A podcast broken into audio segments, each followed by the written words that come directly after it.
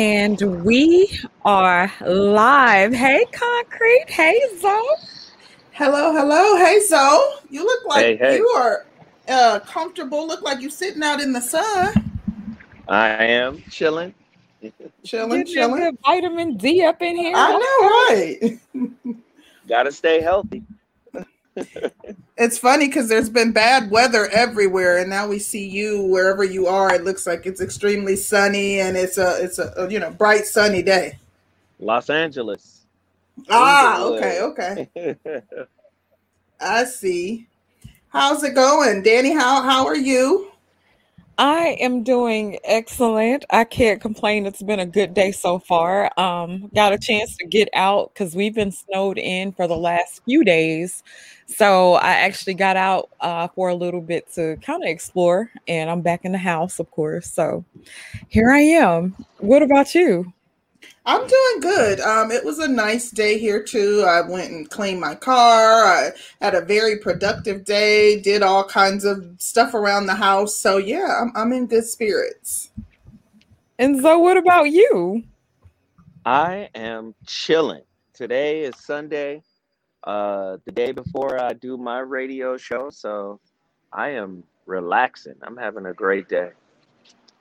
Oh. Awesome. Excellent, excellent, excellent. Excellent. Well, I know most everyone. I'm sorry. Sorry, audio malfunction, but most everyone knows who you are, Zo. But um, I wanted to give you a chance to just kind of introduce yourself briefly to the people um, in the event that there is someone who is like living on Mars and doesn't know who you are. Um, if you want to just do a brief introduction. Okay, uh, there are a lot of people who don't know who I am. So uh, a brief in- introduction is definitely needed here. Um, radio personality, author.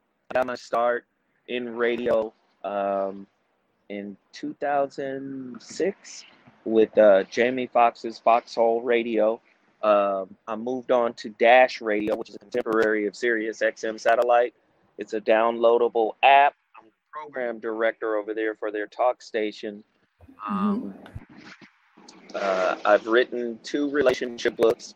Uh, one is called The Relationship Dismount How to Stick the Landing When Exiting a Toxic Relationship. That was written in 2015. And then the follow up to that book came in 2019, February, Valentine's Day of 2019.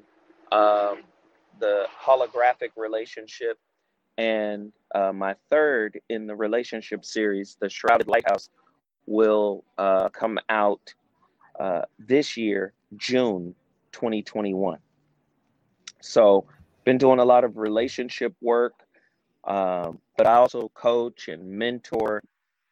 And uh, used to be a music executive. Used to work for Loud RCA Records, back with the Wu Tang and the Alkaholiks and Xzibit and Mobb Deep and Madcap and all of these other '90s artists that are Oh wow! pretty pretty iconic now. Then I moved on uh, to uh, Maverick Records with Madonna. Both positions, I was an A&R person, you know, the person who goes out and gets the talent and develop the talent. But I shifted into radio once um, I met Jamie Foxx's manager at the time. His name was Marcus King. And Marcus King said, hey, man, you got a lot of information. Let's get you on television and then let's get you on radio.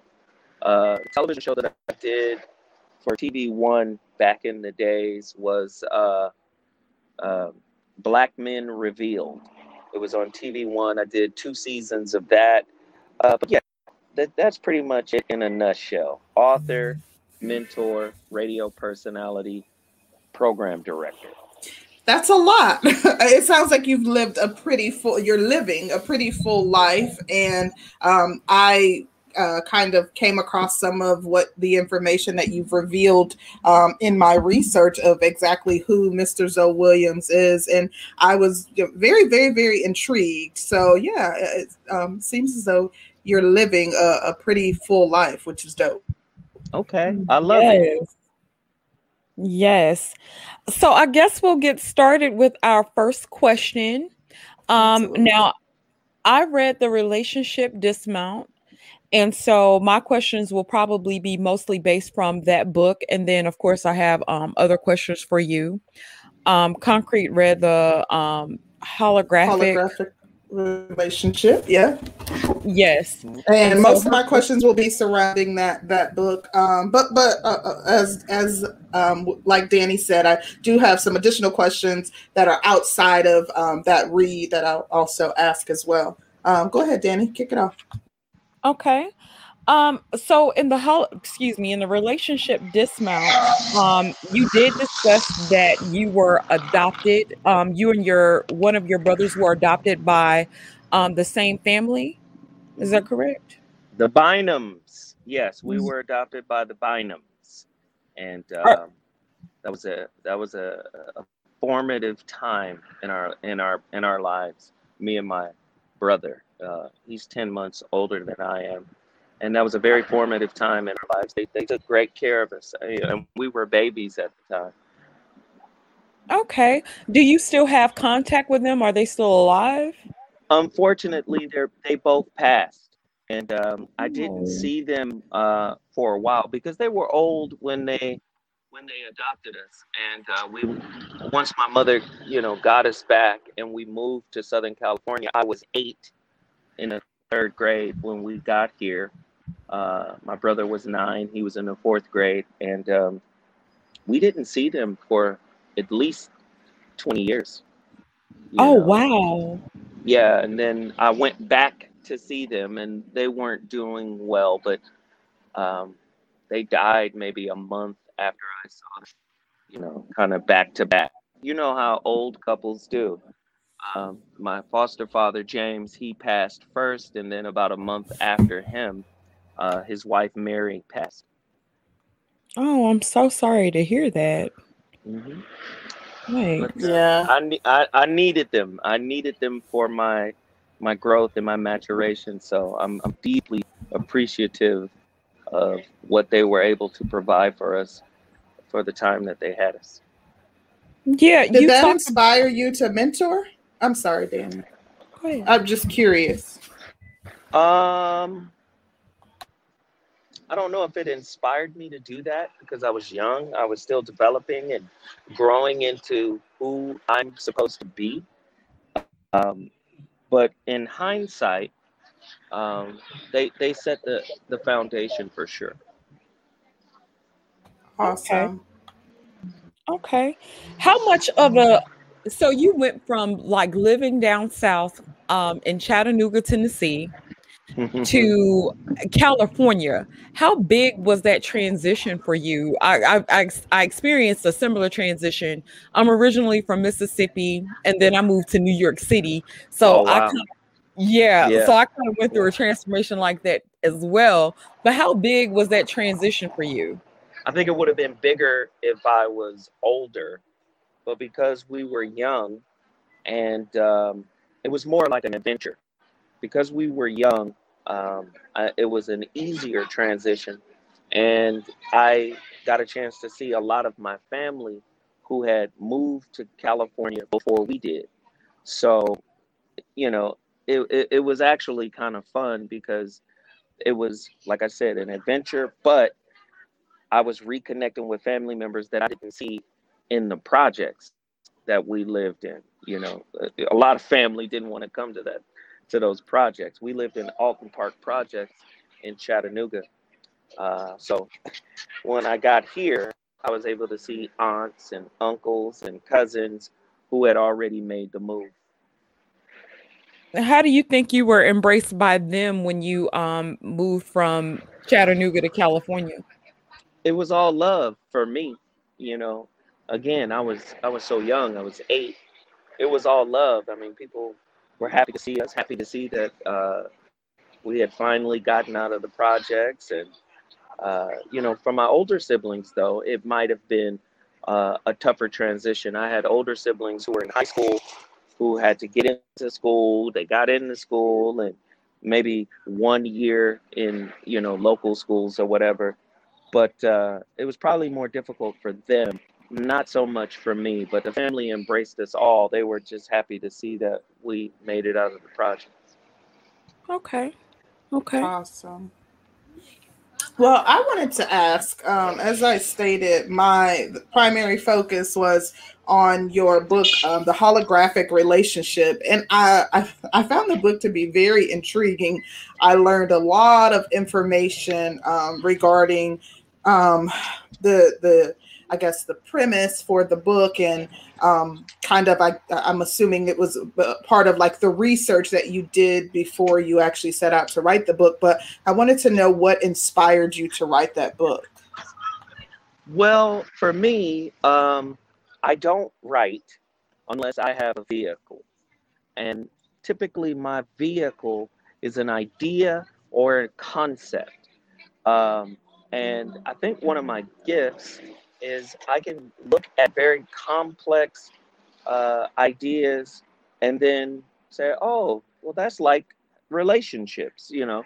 So in the holographic relationship, I had been doing some research on quantum physics, quantum mechanics, and some of the cutting edge ideas that that discipline uh, you know articulates and for me i was like i have to marry this to relationship. So the holographic relationship starts off with eight scientific principles. And for me it was very clear the challenge came in, in turning those scientific principles into relationship principles. For example in one of the uh, chapters in the book, I talk about relationship obsolescence.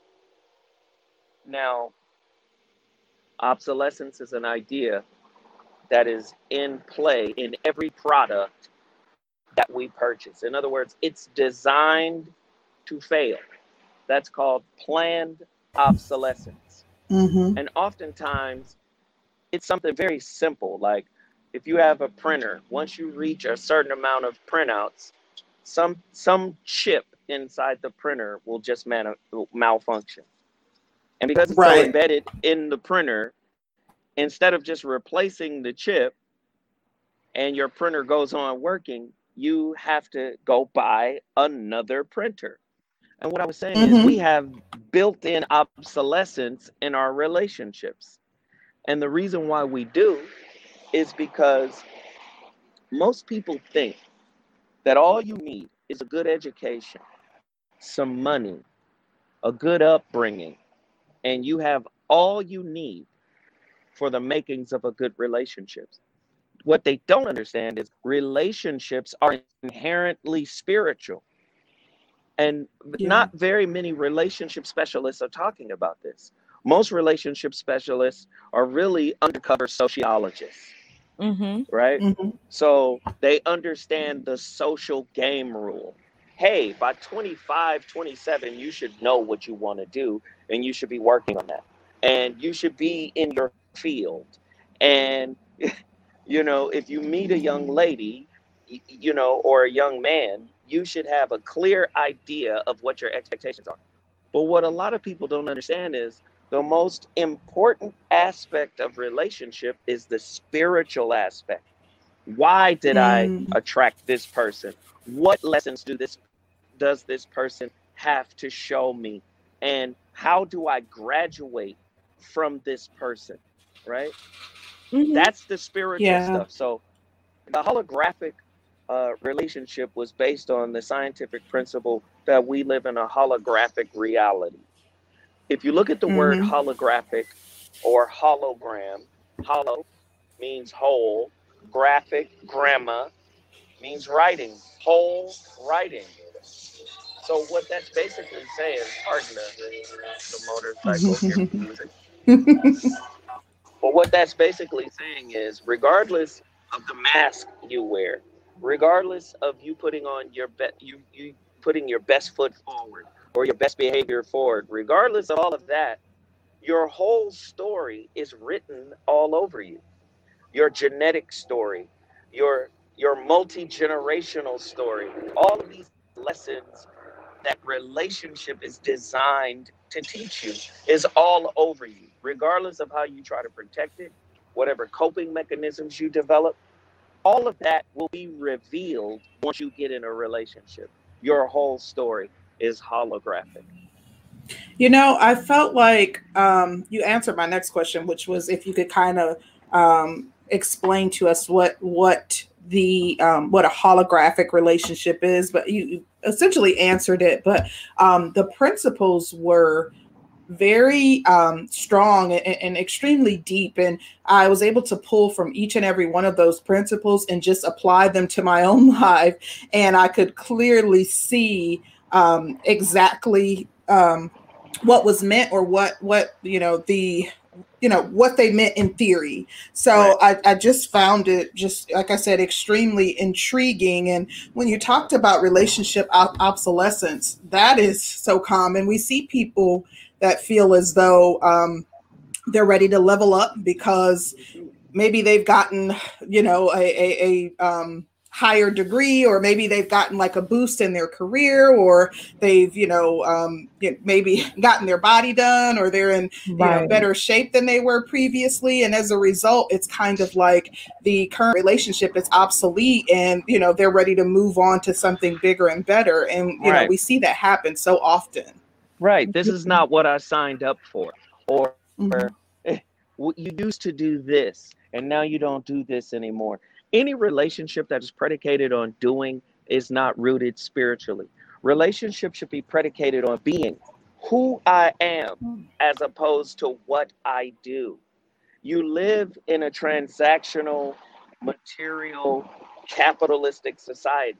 So this Absolutely. constant exchange of equal value gets lost in external things when you might be in a situationship or a relationship that was somehow abusive or a relationship that uh, pulled in a person who really tapped into your inner work that hasn't been worked on or discovered mm-hmm. yet. To me, that's the, the real exchange. And you're supposed to grow up through relationships. Most people, again, are so focused on the social game rule of you know like for instance you know how many people are they have everything. They're in a relationship. They have everything. Mm-hmm. on the mm-hmm. outside you look at them and go oh they got everything. They at a nice house. They got kids. The kids doing well they're in college but they really can't stand each other. Right right they, and they brings, really can't stand you see yep and that actually brings me to my next question. Um, you talked about um, your relationship that you've been in for 17 years with your current mate. And you talked about a loss of intimacy. And I don't know if I misread this because I tried to go back and um, yeah, reread like, it again. I said that.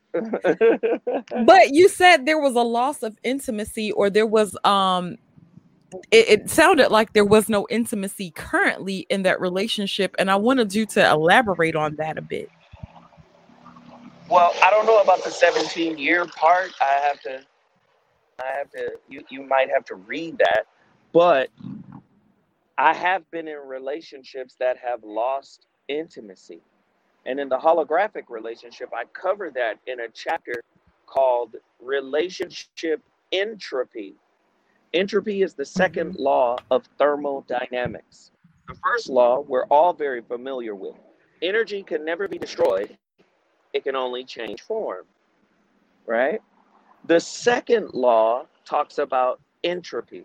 And what entropy is, is a loss of access to the energy, right? So, a perfect example of that is say you get a hot cup of tea and you sit the hot cup of tea down on the table. Immediately, the heat from the tea transfers itself to the cup, and then from the cup to the table. And while all of this is happening, the tea is cooling down. So, where did the heat go? The heat wasn't destroyed. And although it appears to you that it's disappeared, it actually hasn't. You've just lost access to it. And oftentimes in relationship, we categorize that as the loss of intimacy, the, lo- the loss of a spark, the loss of a connection. Why? Because it's all based on expectations being met, outcomes being met. And the moment those outcomes are not being met, we tend to say, hey, man, this ain't the same. This ain't what I signed up for. This isn't what, you know, the relationship we started off with. You're in a cycle of relationship entropy, a loss of energy, meaning a loss of access. The energy isn't gone, you've just lost access to it. So, how do you regain it? Hey, I'm sorry. This is my aunt right here. no, you're How you doing? Good to see Hey, you. I'm on Auntie. Hey, auntie. right. right? Sorry, she she saw me sitting out here talking crazy. But yes, so you know, this loss of access to this Mhm. energy can be regained through self work. But most people don't do self work. The reason why Facts. is they they think self work is creating standards, principles, and ideas for their partners to conform to. That's not self work. That's self protection. You're protecting the unhealed wounds and traumas that need to be revealed through relationship. Most of us believe in Disney. Disney told us Mm. that happily ever after is real. What you fail to realize is, and this is what I mentioned in the relationship dismount, which Mhm. preceded the holographic relationship. Every relationship you're in is a highly reflective mirror where the biofeedback you get from your partner is your personal work. How else can they push your buttons that nobody else can? Mm. How else can they trigger you in Great ways point. that no one else can? Do you see? Yes. That's why Mhm. that that's why you when I hear these relationship specialists, oh girl, you deserve better. Oh girl, move on. You should Mhm. first off, moving on without doing work makes you a relationship dropout. Mm. You're hitting on so many key points, and it's kind of making me revisit, you know, some of uh, what I read in your book. Um, it's it's it's it's funny that you mentioned like Disney because that exact question I was on Clubhouse, and that question came up regarding people living happily ever after. Um, is is that like you know a misnomer? Does that even exist? And I think that it's a part of social conditioning and if you think about it, that happily ever after, that's a narrative that is pushed amongst women or young girls. Um, there's a belief that when you marry, you know, um, there's this this this white knight that's going to ride up and you know he's going to take you away and you'll live happily ever after. But there's not any focus on how to get to that that happiness. There's no focus or you know there's no talk of doing the actual work to ensure that you can have a happy, successful marriage or Well, relationship. Well, where there is fear, love can exist. Where there is fear, love cannot grow and flower into this thing that is unconditional. Now, how you going to say you in love with somebody unconditionally, yet you have conditions for that love, for that Mhm. relationship? You know, I hear these relationship specialists, oh, you got to have better standards. Well, who are you in a relationship with? The person or your standards? This is why in a relationship dismount, I say don't date your ideas. you see, so many people are dating ideas instead of dating a person, right? This person has manifested into your life to show you what you need to work on. Now, Mm. here Mhm. here here's the caveat i'm not asking anybody to stay in a physically abusive relationship Right. what i'm talking about are people who run when their wounds get challenged uh-oh Ah. you, You You- talk about that, and that's an interesting point because then you said un- forgiveness should be um, unconditional, and I thought that that was an interesting point.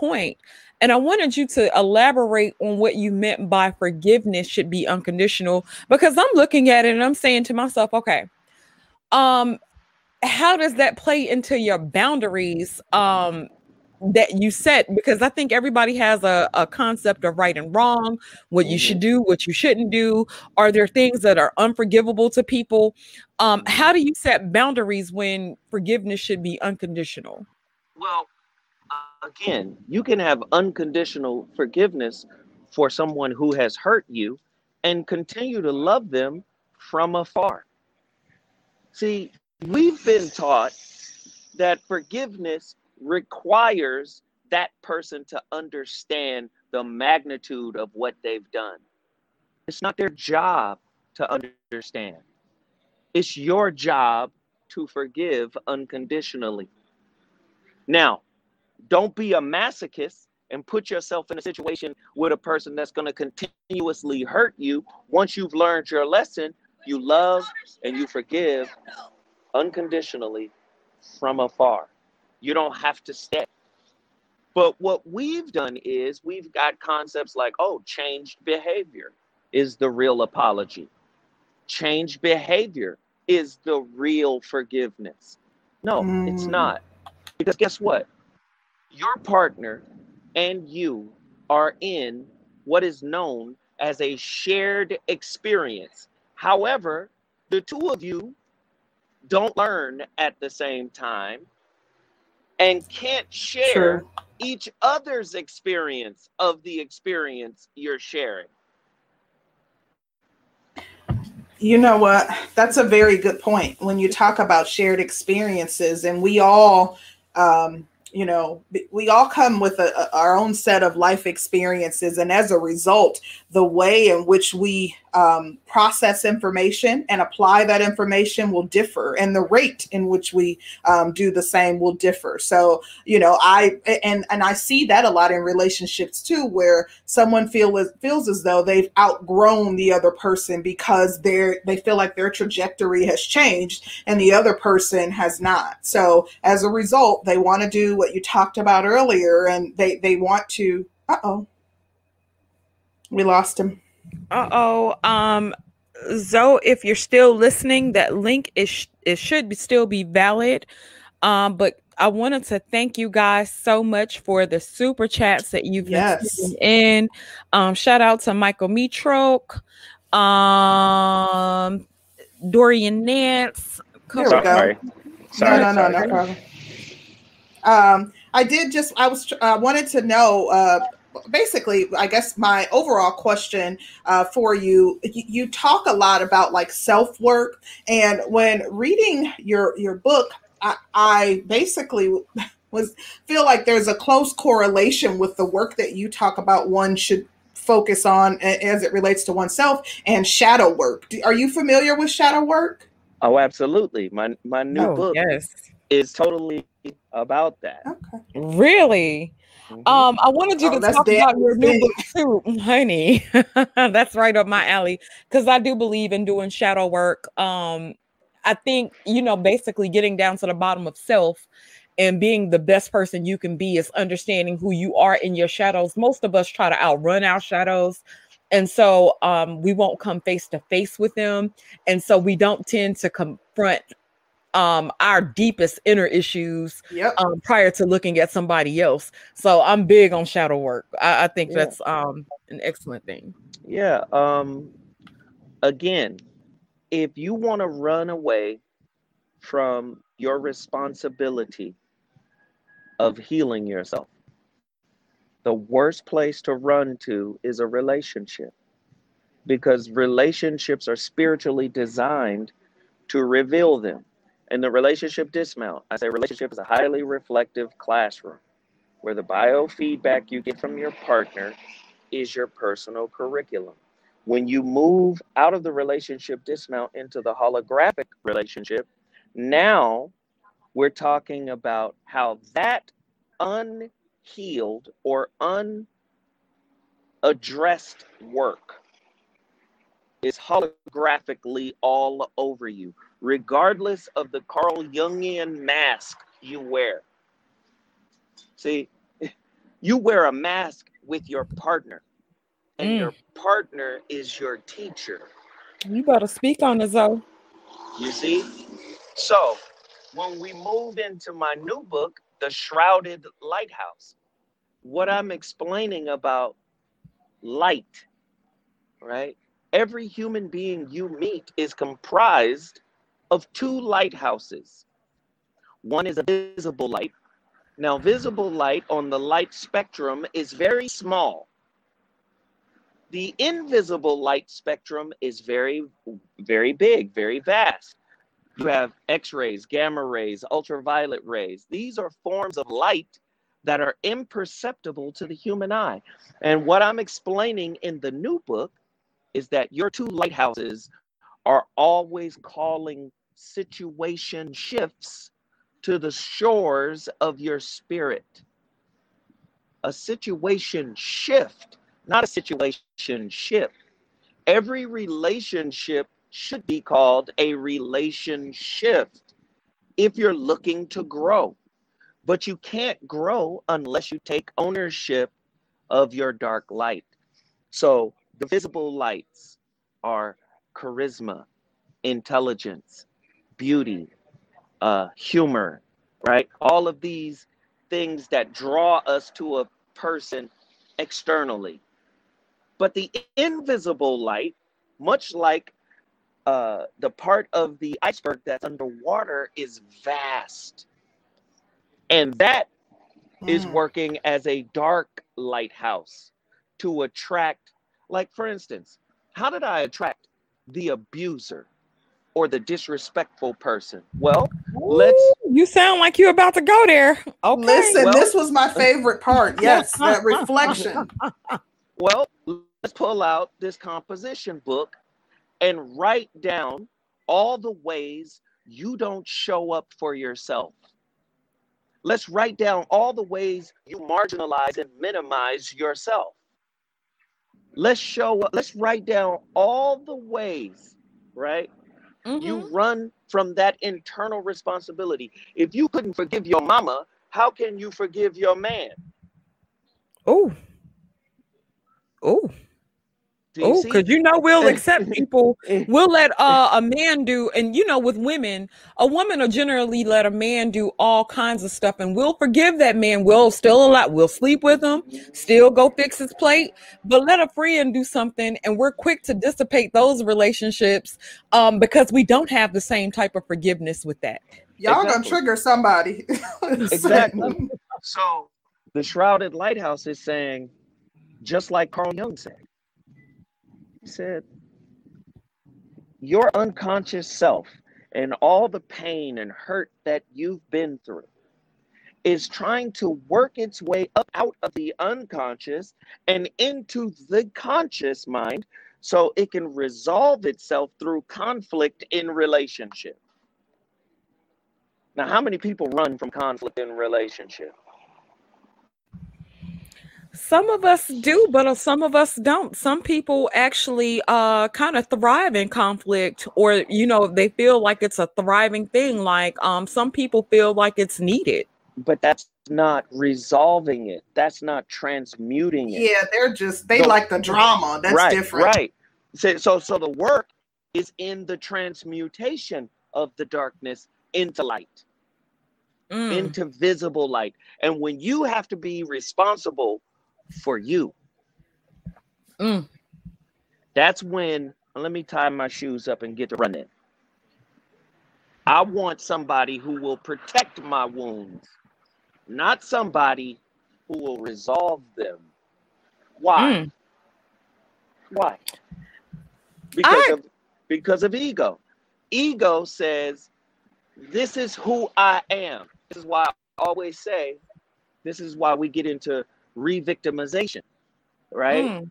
This is who I am. No, what you've been through is not who you are unless you say it is. And once you say it is, you've got to defend that wound. And as long as you're defending your wound, your wound can't heal. Hmm. What about people that have an addiction to pain?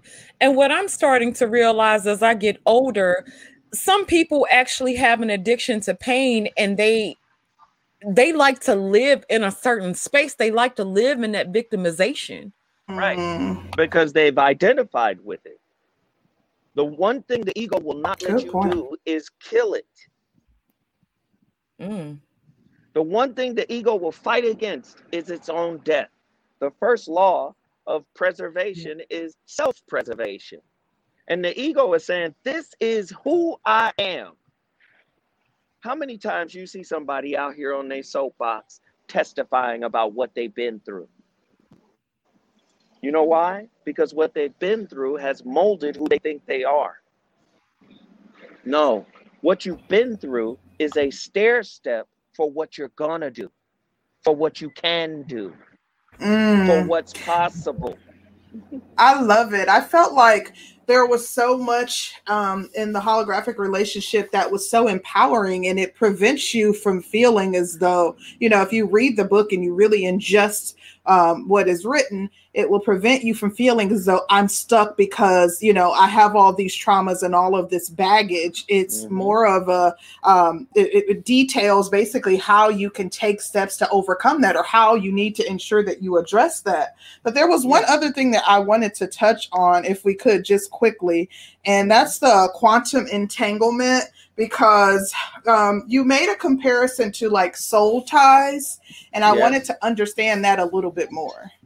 On a spiritual level, this is, if we go back to the ancient African belief system that has been villainized by Western uh, academia, later known as voodoo, uh, known as Candomblé in South Africa or South America, known as uh, uh, voodoo and voodoo in the islands, uh, known as Santeria, known as Lukumi here in America.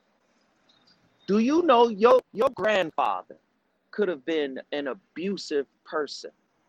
This goes back to my holographic relationship concept. Scientists today call it epigenetics. In your genes, because you're alive, that means your great, great, great, great, great, great, great grandfather is still alive in you. And on a spiritual level, this is talking about generational curses. This is entanglement through generations. You may become entangled with another person who has the same ancestral issue that needs to be resolved in this day and time through y'all relationship. That's a form of relationship entanglement. How many of us have found a soulmate that we can't stand? How many of us have had a soul tie with someone we can't seem to break? We know they ain't good for us, but we keep cycling back to them.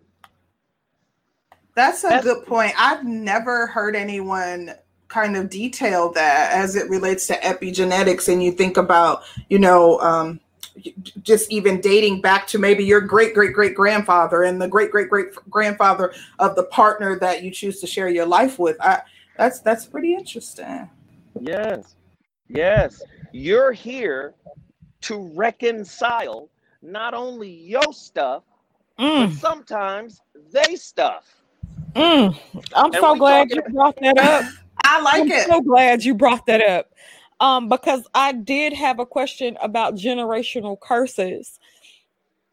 So that's an energetic entanglement.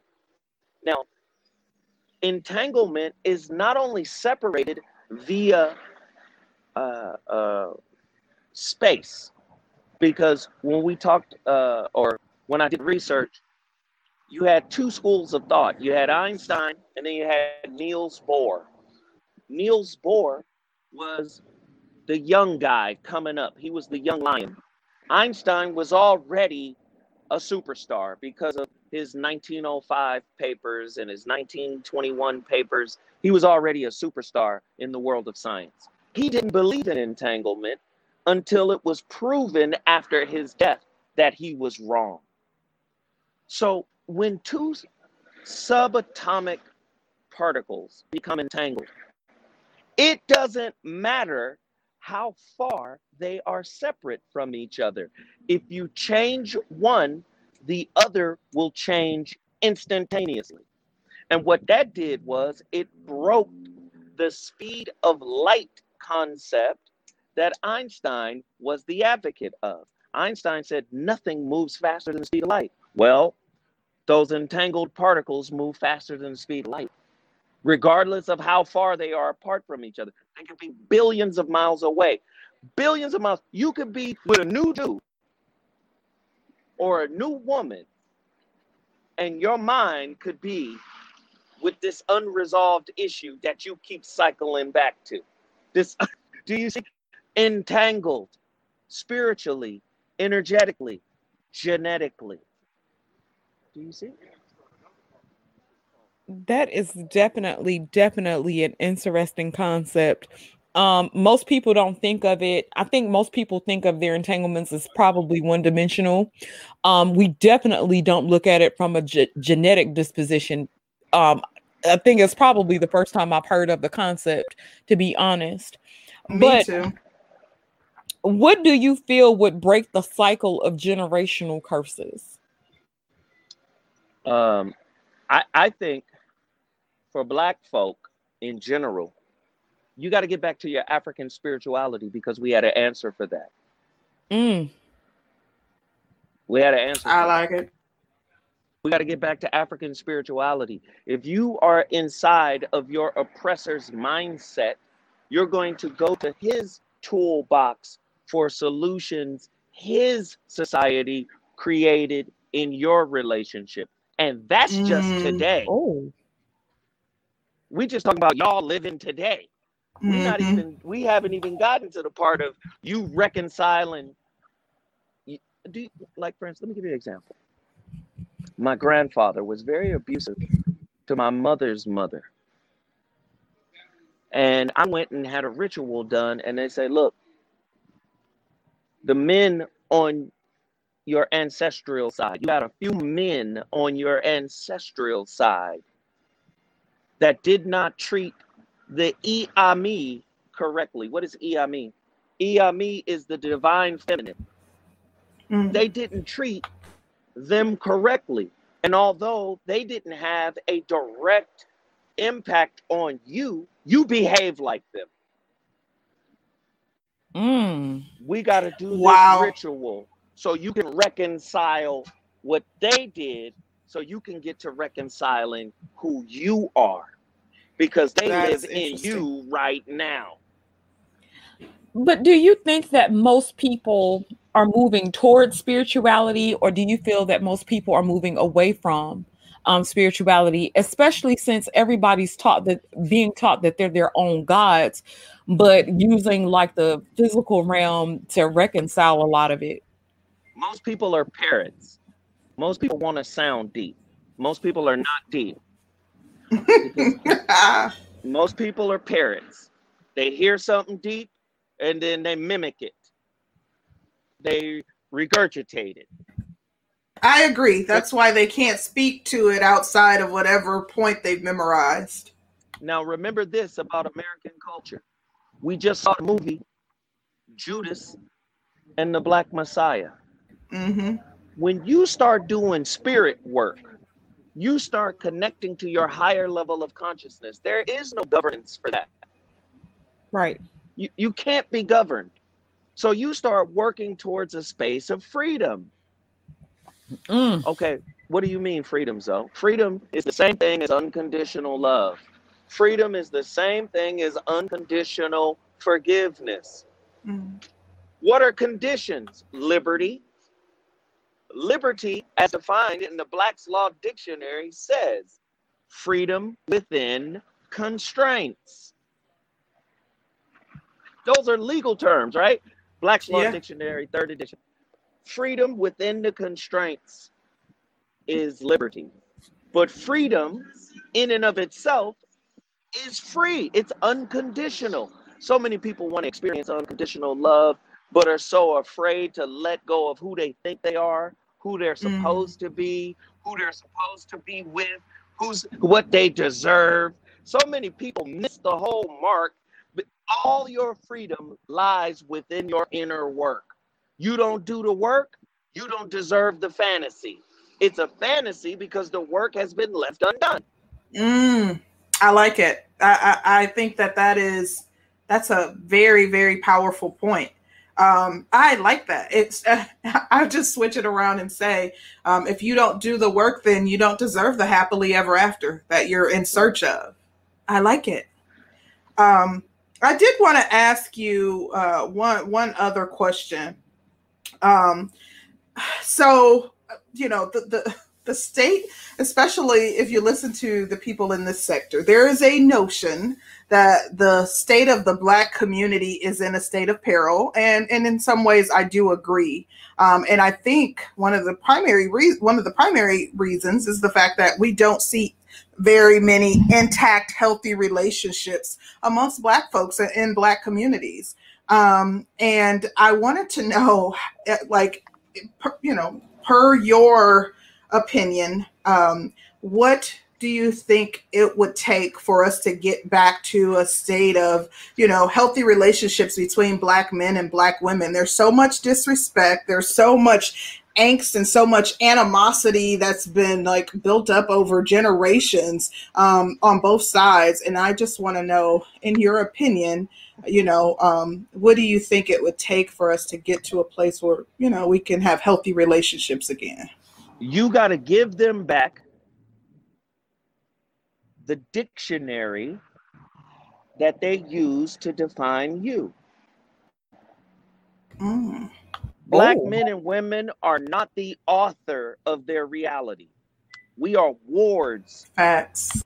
of this society. The great Indian philosopher Krishnamurti said, It is no measure of health to be well adjusted in a sick society.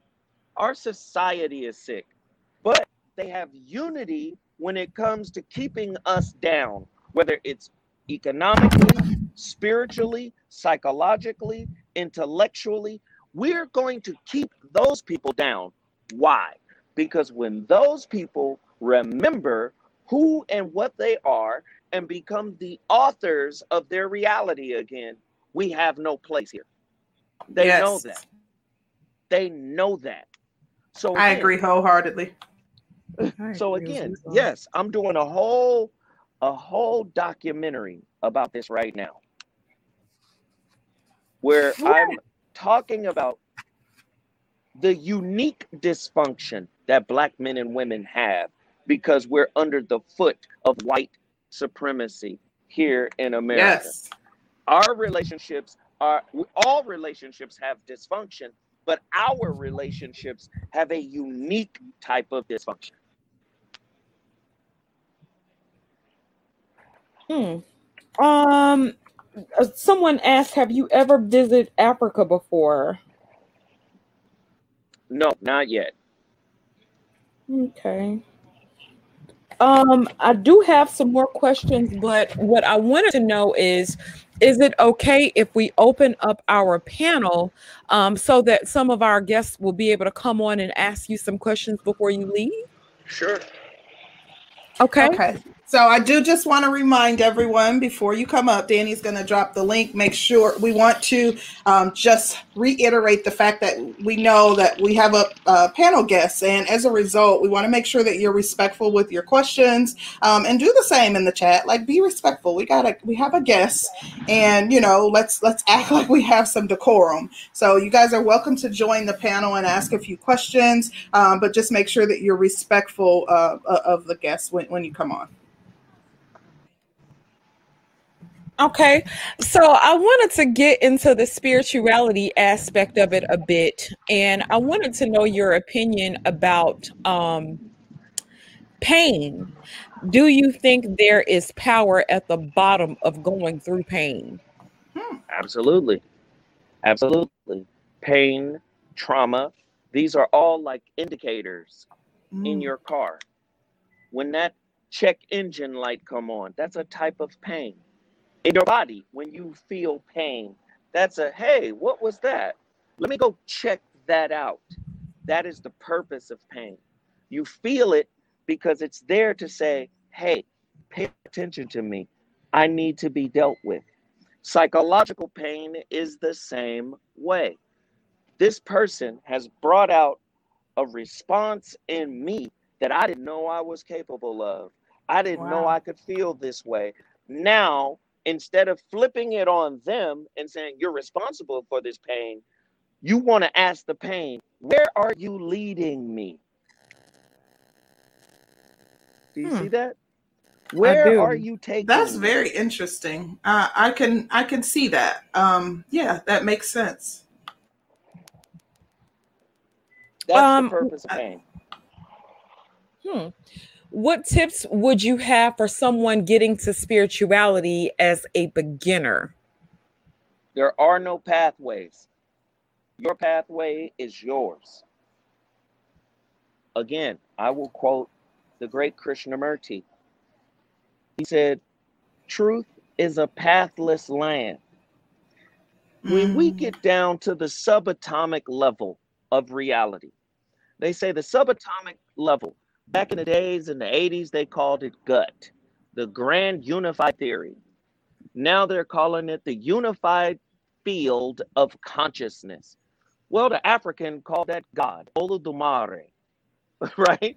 the African called that God, right? All these ancient cultures called it God, the source of all this energy, right? Okay, well, you are the only you here.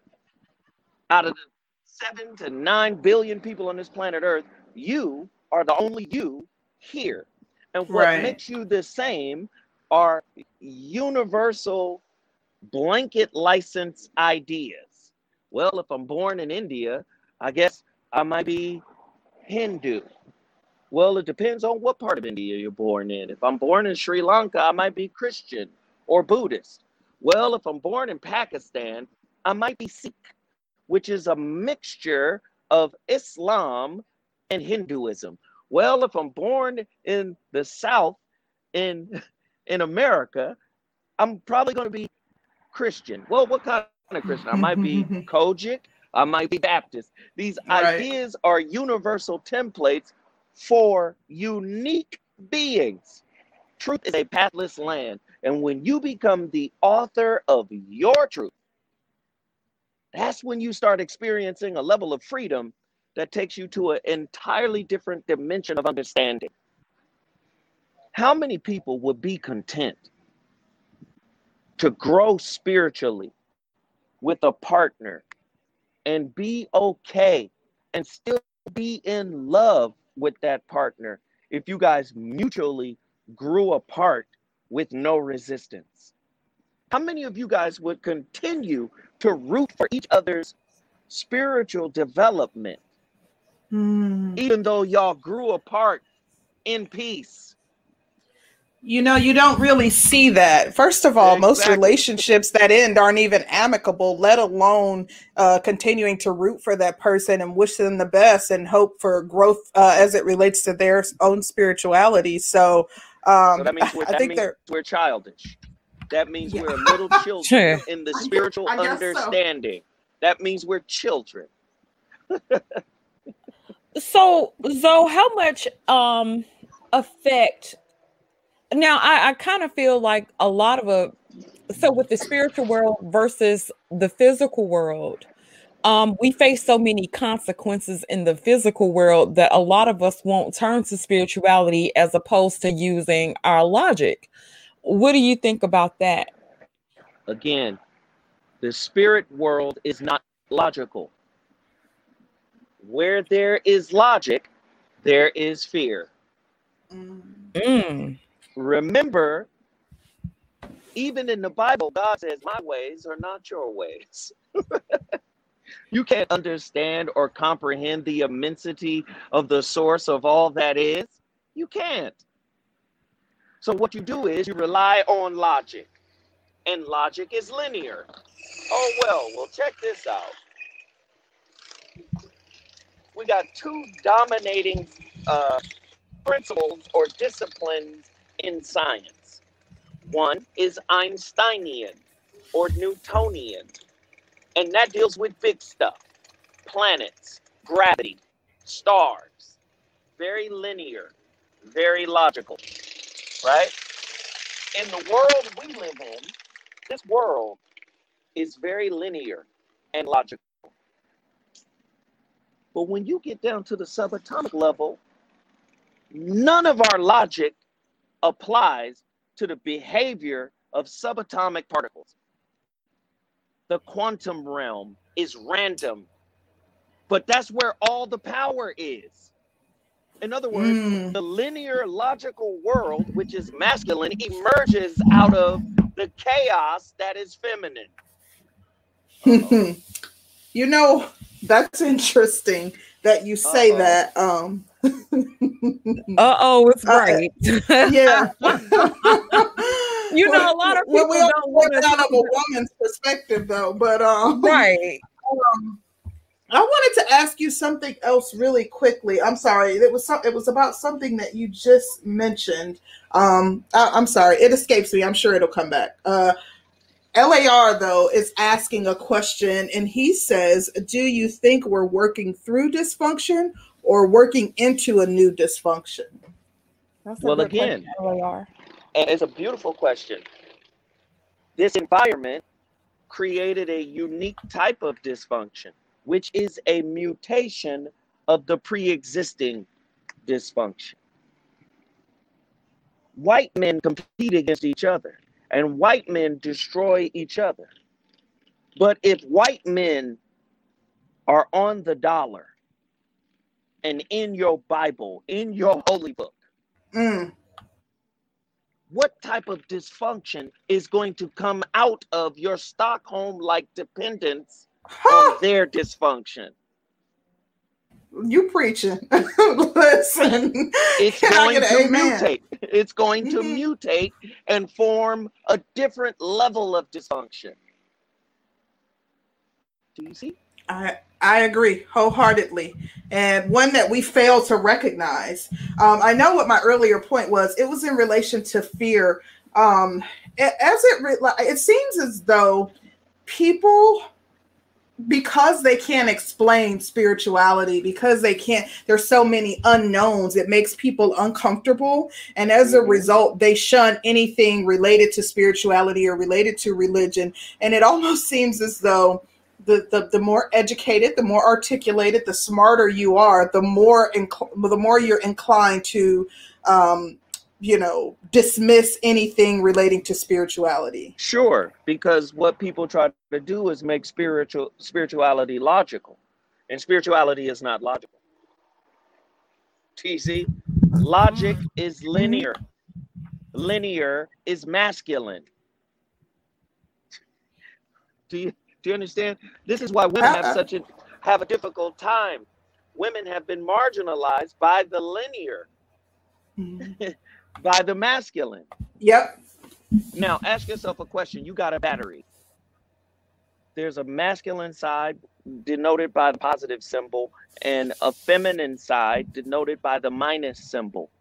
Before mm-hmm. it was called feminine, it was called neutral. Mm. Ask yourself, where does all of the power in the battery originate from? It originates from the feminine side.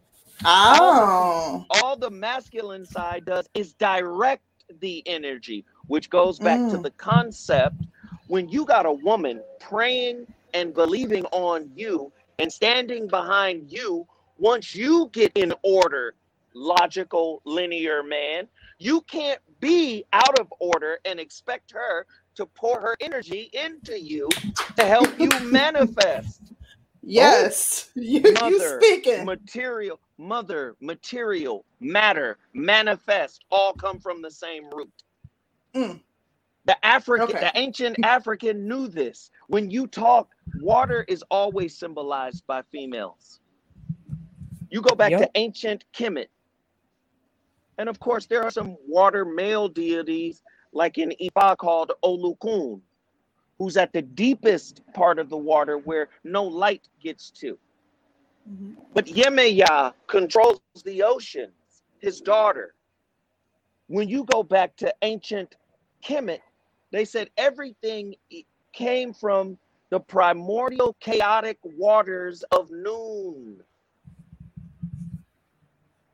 So a thing, in order to be called a thing, must be linear and logical, mm. which is masculine. Men are builders and constructors. Women mm. are creators. When women mm. get behind men who have an order within themselves, they can blossom and grow and build. Oh, I love it. Oh, I know. I love it. And, and I must tell you that most of our audience, our audience is like 89% male. So mm. uh, they may, they may push back on, on what you're saying, but uh, it makes perfect sense to me. Did we have anybody that had any questions, Danny? Well, they just um, got to read a little bit. That's all. Just read a little yeah. bit you know we're we're getting a lot of pushback in the audience but not a lot of participants um, who actually want to come up and expound on their own points. And so um, the link is definitely in the chat if you guys want to expound or have any questions for Zo. The link is definitely in the chat. I will drop it again for you guys. But we do have Brother Roger report on the panel. Um, Brother Roger. Roger, what did you have for um, Mr. Zo? Well, how's everybody doing? Um, What's up, family? Great. How you doing? Oh, doing great, doing great. One, the one to hear a little bit of uh, uh, kind of an explanation on when you were saying something about pain. Because my question is, how much pain is a person supposed to put up with? Because now, this, this, my opinion is a lot of these problems we have. Wow. No, I hear you. How much pain is a person okay. supposed to put up with? I heard, yeah. I heard. Yeah, because I, I, think a lot of the problems in the black community is that a lot of black men won't break up with a black woman. You know, it's like we train to just sit there and take it no matter what they do, which leads right. to a lot There's of problems, a, in my opinion. Right. There's a great book called The Man Not by a, a professor who used to be down at Texas A&M. The book is called yes. The Man Not by Dr. Tommy Curry, who talks about yes. how in society people expect men, in particular black men, to be invulnerable to pain. This is why slave masters treated black men in the way that they did. However, the pain you endure is directly proportionate to the self work you've completed. We sit back and expect pain to end well, guess what? That indicator in your car that says you need to change your oil is not going to go off until you change your oil. Until we change, until we grow up spiritually, psychologically, intellectually, until we change. I'll go back to the great philosopher Krishnamurti. He says, The enemy is you. Until you take ownership of the experience you're having, you're going to feel that pain because that pain is an indicator that you have work to do. Many men think, let me let me explain something to you. You have a type of father out there that's called the emotionless provider. He thinks by doing his job, and keeping the lights on and keeping a shirt on your back and shoes on your feet and backpacks and cell phones that he's a good father. But he, he has no emotional connectivity to his child. I take care of you, don't I? But what about you? I want to know who you are. I want to connect to my father as a being, as a purpose, uh, as a person. So there's a difference between doing and being. We're human beings, not human doings. What are you saying, so? Oftentimes, men get caught up in doing things for women, thinking that's enough. But they'd rather connect to your being. If a man is fully God realized and connected to his being, I guarantee you his woman won't demand so much doing. At the end of the day, I'm here for something, brother. Do something. Well, how many times has she been in the presence of a man being? Hmm? Do y'all understand? That's interesting. I do. Um, shout out to David Johnson. Um, David says, let's talk about what everybody wants to know. Zo, how much publicity and money did Corey get from all that Aries Spears promotion? Hey, yeah, yo. What? What was the question? He says, How much publicity and money did Corey get from all that Aries Spears promotion? Uh, I don't know.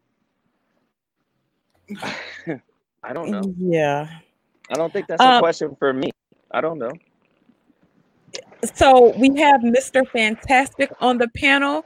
Uh, Mr. Fantastic, welcome. Was Roger and- done? Did he get the? I mean, did he get the answer to his question? I, I know he was. I Roger? think the answer, the I, answer was I don't know. I don't know. oh no, not that. The the gentleman who asked the question um, on the panel. No, I, I think uh, I mean it was close enough to what I think. I honestly, if you're in a relationship and you and you got pain going on, to me that's an indicator you need to change your relationship. Somebody need to be cut off at that point. Mm. Why would you sit there and go through it? That's how I'm I, looking I, at it. So, and, and, and that's fair. That's fair. And people do things based off of the environment they were reared in. So if you got a family who says, hey, if you feel pain, leave. Because psychologists, sociologists, clinicians, they all say the same thing. We model the conflict resolution model of our family. So if our family is saying, hey, feeling pain, get up out of there, that's going to be your style. But that's not what I'm talking about. See, you can get up out of there and get into something else later on, and that pain is going to pick right back up. It's about resolution as opposed to just management. And this is why I said earlier most people are relationship dropouts. Once the going gets tough what? psychologically, they're ready to drop out. Mm. Okay, that's that's not kind of what I was saying. Because my thing is like, if, if you're going through a situation, you try to resolve your situation. If a person shows you they're not going to resolve the situation, you can't work with that person. You know what I'm saying? You offer them a chance to, to do whatever needs to be done based on whatever's going on. They either gonna take that off or they're not gonna take that off. If you right. show me you're not gonna take that off, I can't work with you. Right. That's how I look again, at it. Again, what you're doing is is putting the onus on the partner which is a low key form of blame. We're talking spiritual, we're not talking superficial. It's claim over blame. So again, you can't offer your partner something to fix the relationship. See, we think that's what it is. I offered you this and you didn't take it. So I'm out because you're causing me pain you replace the partner, but not the trigger. Find out what well, triggers well, the pain. That's an internal process, brother, not an external one. No, no, I, I, I get what you say, but I'm, I'm, gonna say, for example, I, I was with a young lady. Her issue was money, right? Right. Okay. In order for me to resolve that situation, was gonna take me more time than she was willing to give. So since she let me know clearly, I wasn't gonna have enough money for her right now, my thing was like, okay, well, you can just go and be with somebody else at the end of the day because you want something I ain't ready to give you right now. You don't and, have to and, wait and, for what you're looking for. And I'm glad you gave me that example because it goes back to what I just said. A very superficial example money. Money, listen, money is linear in America. If you put the time, energy, and effort into any endeavor or project, you should be able to make some money. This is what Mac, Malcolm Gladwell spoke about in his Outlier book when he says anything you put 10,000 hours of effort, study, research into, it makes you a professional or an expert at it. That's superficial. You put the time and energy into making some money, you're to make some damn money. And if she got to go because she doesn't have the patience for you to build something, then she got to go. But that also speaks to her level of immaturity. That caused you pain. Actually, you dodged a bullet. She showed you who she was and what she was there for. She wasn't there for you, she was there for what you could provide. There are women out there who date providers because they can provide. This is why I oftentimes ask women, can you name five currencies in a fully developed man that have nothing to do with the currency in his wallet? Hmm. Okay. Well, I, most women I- probably I- can't. Yeah, she didn't put me through any pain because I'm I'm not one of those people that's gonna go through pain with you. At the, end of the day, she gave me and and you know once I talked to her, I saw where the problem was coming from. The problem was a financial situation that I could not solve in that position in her time frame. So I gave her the door. You won't be satisfied until I get there, so you can just boot. You know what I'm saying? That that was to me that was an easy call. You know. Yeah, and, So- and it is an easy call, absolutely. But you have been through pain in your relationships. All I got to do is ask you about your family. Mm. Well, I mean, no, I'm not gonna say no no pain has ever existed. Period. I, I come from pretty good families though, so but I mean Yeah, everybody but- go through something at the end of the But day. But that's the point. That's the point. And everybody will go through something outside of their familial relationships. Absolutely, brother. Let's see who Okay, you I'm- become after that. Interesting point. Um, we got a super chat from Dorian Nance. Um, Dorian says, Zo, do women want 50 50? My wife hasn't been respecting me ever since we got married. Ah, that's an interesting Again. question. Again, this is again. You married somebody that doesn't respect you. You said after you guys got married, she stopped respecting you. Mm. Mm. Did, and I'm not trying to be funny. What I'm trying to say is, I don't believe that the res- the, the disrespect started after you got married. I Uh-oh. believe I believe that the seeds of that disrespect had been there. Again, most people are dating and marrying outcomes. They're not dating or marrying people. I'm dating an outcome. Whether that outcome is to shield me from my hurt, work I need to do, whether that outcome is uh financial, I don't want to be broke.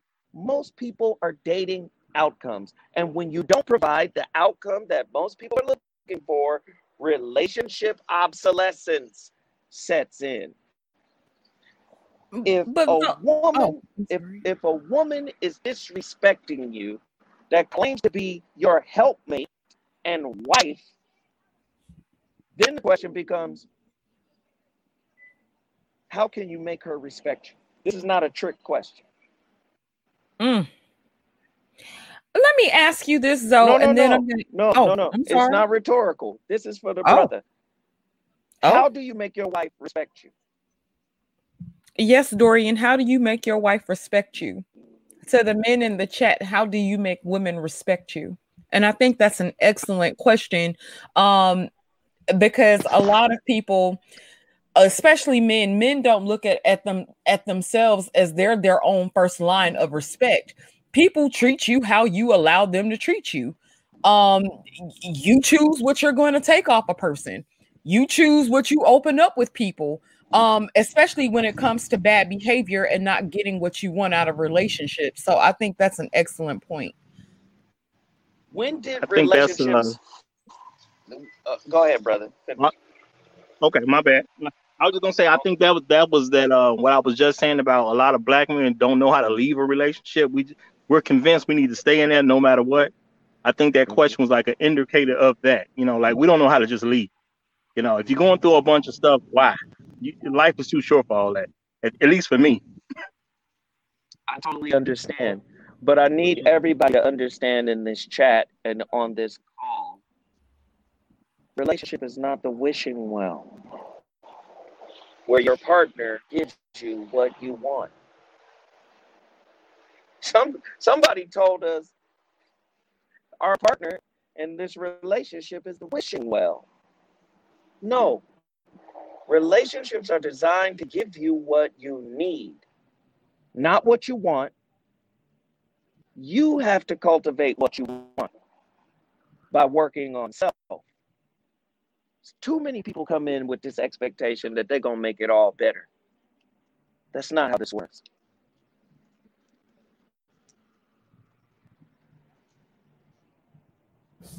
Okay. Wow. Um, so Dorian Nance. I'm sorry, we got another super chat through Dorian Nance. I'm assuming you're trolling. Um, thank you for the five dollars. Of course, we're not going to endorse you hitting a, a, a, woman or hitting anyone or any kind of violence, but thank you for the super chat, uh, Snow. Um, we do have Mr. Fantastic who's joined the panel. Is that who was next, Danny? Yes. Uh, what you got, Mr. Fantastic? What's going on with you? Well, hi, ladies. Thank you for um, um inviting me to your panel. Um, I love when you use the white voice. Go ahead. Uh, I, you I code you code switcher, George. I, I learned it from you. Uh, what's up, Joe, man? What's going on, brother? What's up, bro? How you doing? You, you got it, fam. Uh, hey, man. So, uh, yeah, man. I, I, didn't know you were so deep into the uh, metaphysical and spirituality aspect of it. But you know, uh, with the recent um, uh, situation you had, um, how does that? How do you you apply that to yourself? Because you know, I know you've seen thousands of and, and thousands of different renditions, um, especially if um, a lot of them came from this sector about your long-term relationship with, um, uh, you know, I don't know if you still. Uh, well, I guess that would be a great question. What, what, if if it's cool, um, what's your outlook between you and Corey? You guys still friends? You tight? You just, you know, brothers on your own way, or you just don't want to discuss that? Well, what's interesting, to be quite frank with you, uh, I told the sisters that I wasn't going to talk about that situation because we're going to talk about my books. But since you okay, asked, well, cool, cool, cool. Can, right, no, no, no, no. But but since you asked, I mean, I'm not going to run away from the question. Uh, me and the brother have talked several times, you know, and we're good. We're good. Right, great. And like I said, because I know you, um, he actually showed the um, thing where you guys, you know, he, you, um, you know, gave him some recompense financially in a, in a state. So like I said, you know, I was just just, just curious. Like I said, you, you know, you guys have been um, a staple of you know Black Brotherhood for quite a while. Uh, how right. long you guys been doing that show? At least like what, like ten years or so now? At least, like, yeah, at least. Yeah, 10, 10, So so you know that's that's good to see that you guys are still on the on the same page. So uh, yeah. uh, with that being said, how do you how do you work your philosophy into your own, I guess, interpersonal relationships when it comes to um, you know respect and people valuing your energy, your input, your um, insight, and your experience? For me, I always go back to claim over blame. What am I doing? What could I have done? What am I saying that's being misconstrued? In the study of neurolinguistic programming, anybody ever heard of NLP? Have any anybody in here heard of NLP? Yeah, yeah. Okay. Yeah. Cool. In the study of NLP, what they say is when there is a breakdown in communication, it's not the person you're communicating with's fault. It's because you lack rapport.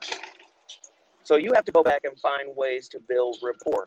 In other words, better ways to communicate your perspective. What did you leave out? What did you take out of context? What did you not hear? Right? And also, are you avoidant? Are you competitive? Are you combative? So I had to go through a process of first saying, what could you have done differently? Which led to that conflict. This is how I apply my studies and what I've learned to me. Now, in terms of how that relationship shakes out, am I going to be a masochist? Am I going to not fix what I can fix and then go back into a situation where this could potentially happen again? Of course not. Okay? Of course not. But I have to take accountability and responsibility for what I have control of first.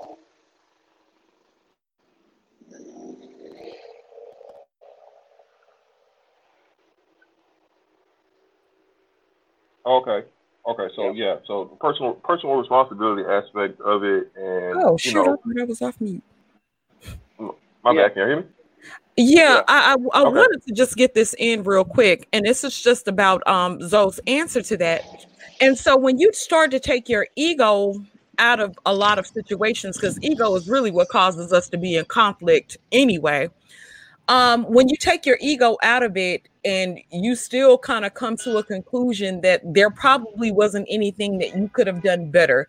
Um, when you've done the work, you've done the work. Right. What happens in that aspect when you take your ego out of it, but you still don't arrive to a conclusion that you could have done anything better um, in that situation? I think for the most part, um, for me, it's all about me and what I can do. I don't look for change in another person. I don't look for them to adjust. I have to adjust.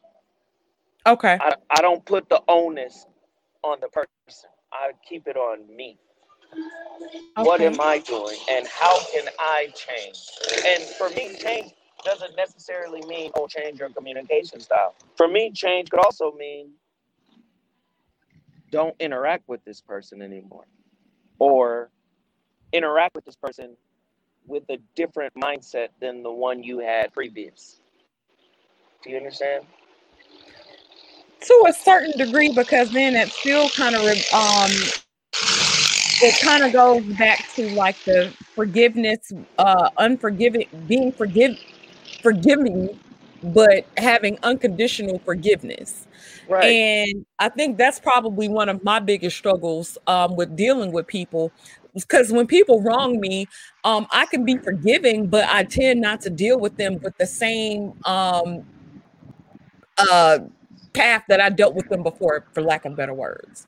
Right, and and that's fine. That's one hundred percent okay to do. I'm saying for me, in any conflict that I'm in, I'm in pursuit of what I can learn to be better for it, to be better for having gone through it. That's what I'm in pursuit of 100% okay. of the time. Okay. That's why I'm saying uh, I don't I don't really put the onus on, oh well if this person would have did this differently, then I could have responded differently. No.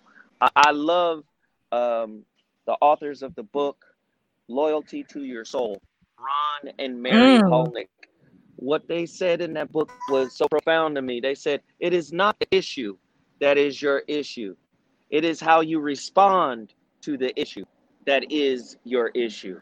And that's how I approach every conflict that I'm in. Does that mean? I love it. Does that mean everybody gets unconditional forgiveness? No.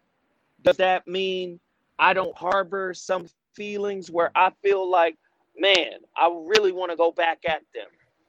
But for me at this stage of my life, it's about avoiding every spiritual demotion presents itself to me. I, every time you lose control, every time you get angry, every time you seek revenge, that's a spiritual demotion. And at this stage of my life, I'm not trying to demote myself any further. Eh, that's but why oftentimes you'll see me take the high road. But Zo, see that that that's what I'm I'm I get confused about as far as spirituality because okay, they say that um everybody's born with good and bad aspects to them, right? Um, but part of spirituality is owning your your bad aspects and understanding um that your things that you're inherently you inherently have in you um, sometimes as a defense mechanism. Um, no, no, no, no, no. If you listen to how you framed your question, your question implies that the other person changes. I'm not in the business of changing other people. I'm not in the business of saying, you grow up with me. Oftentimes, you take your hand off the wheel of your vehicle to look at your partner and their direction. Hey, are you keeping up with me? No. Keep your eyes on your road. Okay. It's not your responsibility to check in to see if they're remorseful, to see if they really meant their apology. It's not your responsibility. Your responsibility is solely focused on you. And that's where we get lost.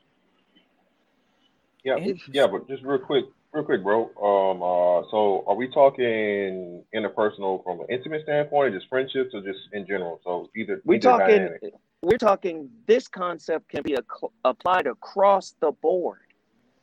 Oftentimes, okay, but, man, I, like I said, oftentimes we keep the beef alive because we're looking for remorse. We're looking for um, a genuine sense of sorry or apology. That's not your responsibility. It's not. Yep. Yeah. Just like it's not your responsibility to grow up your intimate partner. Oftentimes, women try to grow up their men. It's not your responsibility to grow that man up. You well, think you well, this, can this... explain maturity to your man? Oftentimes, women believe that. I'm gonna explain what a real man is. You think he's gonna accept that? That's it doesn't work that way. People have to come in direct experience, in direct contact with what they need to understand. And oftentimes our partner becomes a hindrance to that because they think they can lecture us into that understanding. And it just oftentimes doesn't work. Well, yeah, just let me let me just say this piece about that though. Um, there's a, a very important um, part when you get into an intimate relationship between you know man woman dynamic, of where you guys do need to be. Since you're speaking from the metaphysical, I guess would be like you know equally yoked or whatnot, or at least on the same page. So if you have a person that's constantly in conflict with you, you guys aren't on the same page. It's not necessarily, um, I think you said, what uh, your responsibility, uh, whatnot. But if you want the relationship to work, it is your responsibility because otherwise it's just it's just going to be constant enmity and, and you know conflict and that's you're pretty much dooming that relationship because you're not willing to work on or compromise or see what you can do to fix it if it's salvageable. You, you I totally under I totally understand where you're coming from. It's the framing that's incorrect. The way it's framed is they're not willing. Well, how did you attract a person that is unwilling to work on it? Mm. Do you see what I'm saying? Well, Every yeah, the whole framing, the whole framing is they're the issue. First off, issues. I, I said this before: dark light, shadow self. All of this stuff is dating. It's not just you, the, the good guy, the the handsome guy, the funny guy. It's all the stuff that hasn't been worked on. That's dating too. Triggers are in relationships as well. So oftentimes, let's get rid of the person and not figure out the trigger. If you figure out the trigger, then the person doesn't matter anymore. Do you understand what I'm saying? Does, does, does that does that make sense? Well, well, again, it's part partially, but because I mean, you know, the, the thing you, it's like you're approaching this from a situation where everybody's going to find the perfect person, or you know, if you if you somehow um uh, get in, end in a relationship with a person that's flawed, which I think we're all flawed, that somehow that means everybody. Then that means everybody found the perfect person. You always well, find the perfect. You always find the perfect person. The perfect person for who you are right now. Well, no. You, again, if, yeah. that, if that was the case, every every relationship would be first time, one and done, last forever, never end. No, no, no, no, no, no, no. That's not how it works. But that's per, that's perfection, is it not? That's not how it works. No, that's not how it works.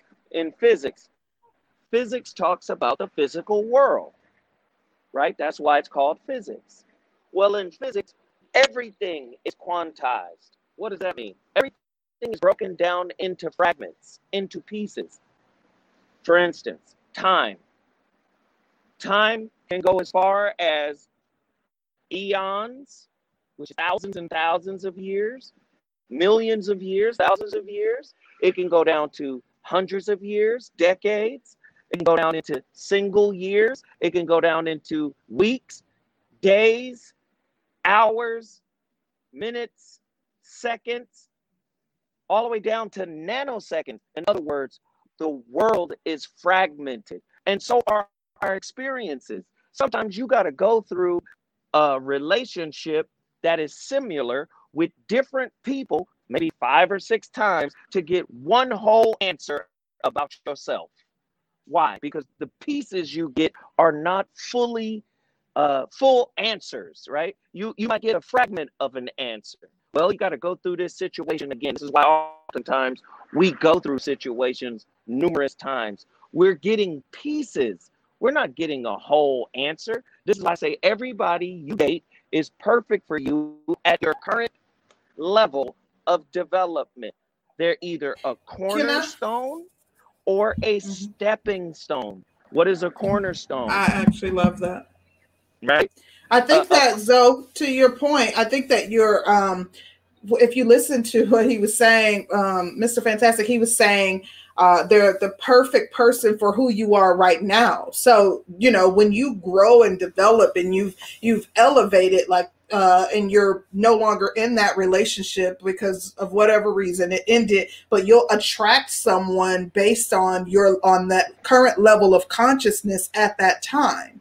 So you know if we look at our partners as kind of a reflection a reflection of who we are and we're you know looking a bit deeper if you take time out to see what it is about you that attracted this person to you then you're able to recognize those areas that maybe you that you could identify as areas of improvement. Concrete again, I, I, I totally again that's that's what relationships are. They are vehicles that provide you with information about you so you can grow up. That's it. I love it. So how hard is it for people to get down to um, their true selves to even do that type of work First off, they have to get over the fear of what they what they know is down there. Right? Yeah. to get over the fear of what they know is down there. Oftentimes, like I said before, we will create a whole persona based on who we've, you know, or what we've gone through. For instance, many therapists become therapists because a great number of therapists have been abused so they do the mm. opposite. I want to go help people. So now I'm gonna be a therapist, so nobody can go through what I've been through. Right? But the reality of it is now therapy, you being a therapist for many of them is just a shield so that they don't have to do the work that they're offering to others. Do you understand? It's a I very think that difficult. Makes perfect mm-hmm. it, it, it, I'm saying many people do this right? As long as I'm doing something to keep my mind busy, I don't have to focus on the real work, which is internal work, right? Yes. I gotcha. Uh, I'm, I'm following, and it actually makes sense. And we do see that a lot. You and you think about people who uh, go through some sort of traumatic experience. A lot of times, it can affect affect them in one or two ways. Um, either they um, kind of carry out that same abusive behavior on someone and or they want to do the exact opposite. They don't ever want to feel that type of trauma that type of pain again. So as a result they you know want to help people that have been abused or you know um, do what they can in order to pour back into someone that might have dealt with the same type of situation that they did. So i right. completely is, understand. Right which is why many therapists do something called counter transference where they will overlay their own experiences and try to use it as a tool to provide therapy for the person, their client, their patient. And you really are not supposed to do counter transference. And many people do that. Many therapists do that.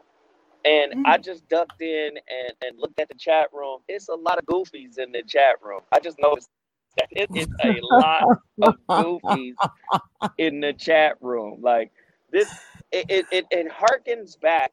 It harkens back to what you said earlier in terms of people don't see spiritual work as tangible. Nope. Right? It's not tangible. It sounds like Tony Stark's and the Avengers, or it sounds like some fake stuff, right?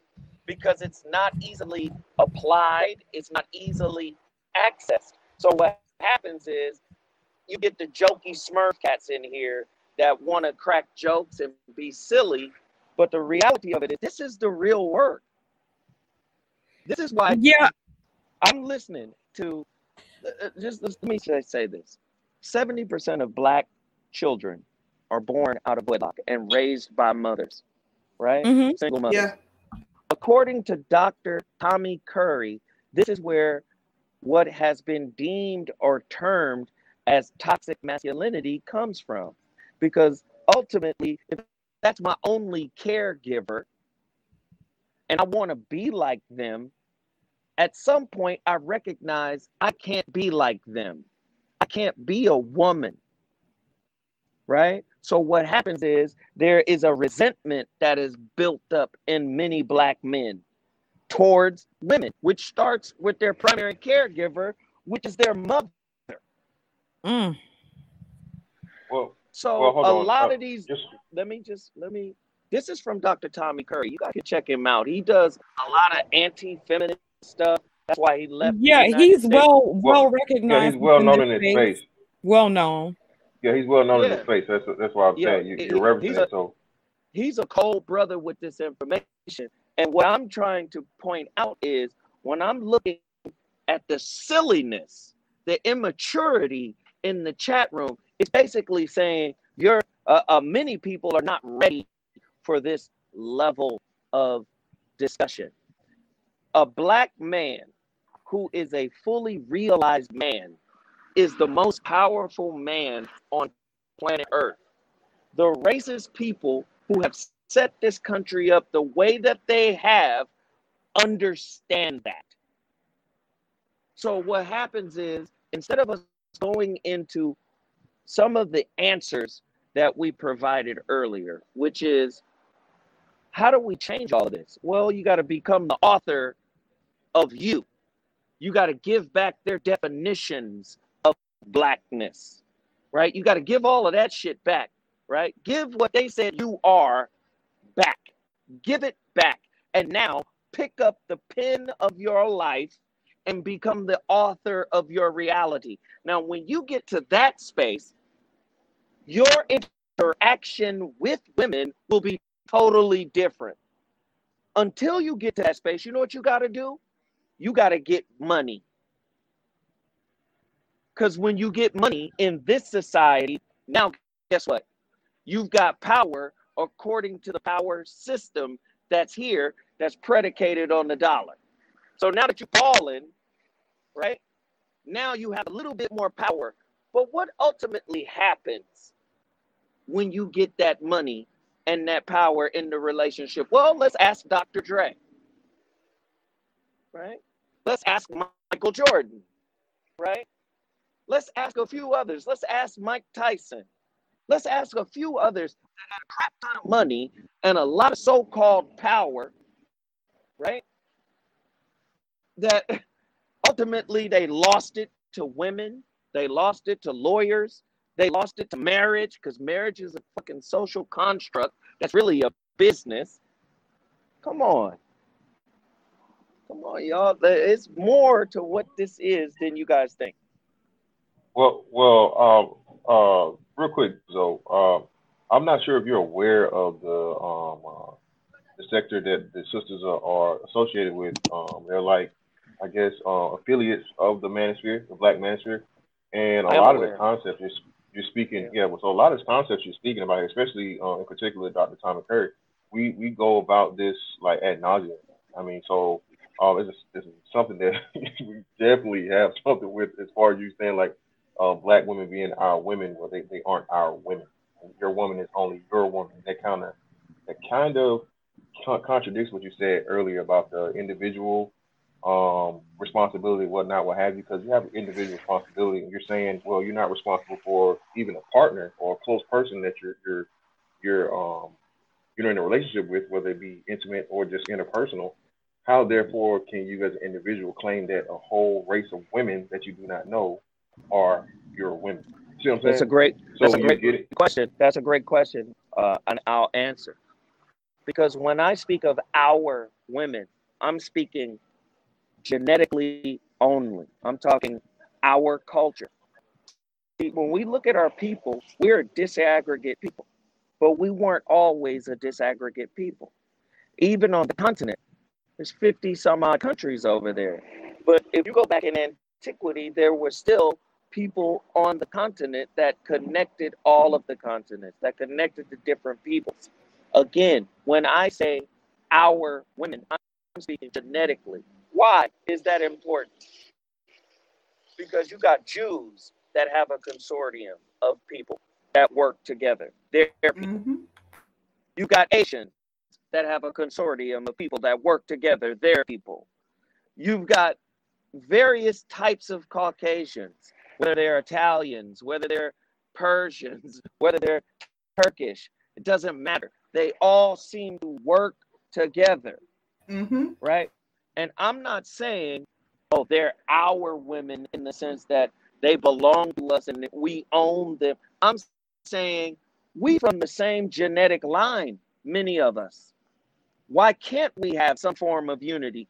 Even our immigrant immigrant brothers, who are the number one uh, educated and moneyed immigrants on the American soil, the Nigerians, they stick together.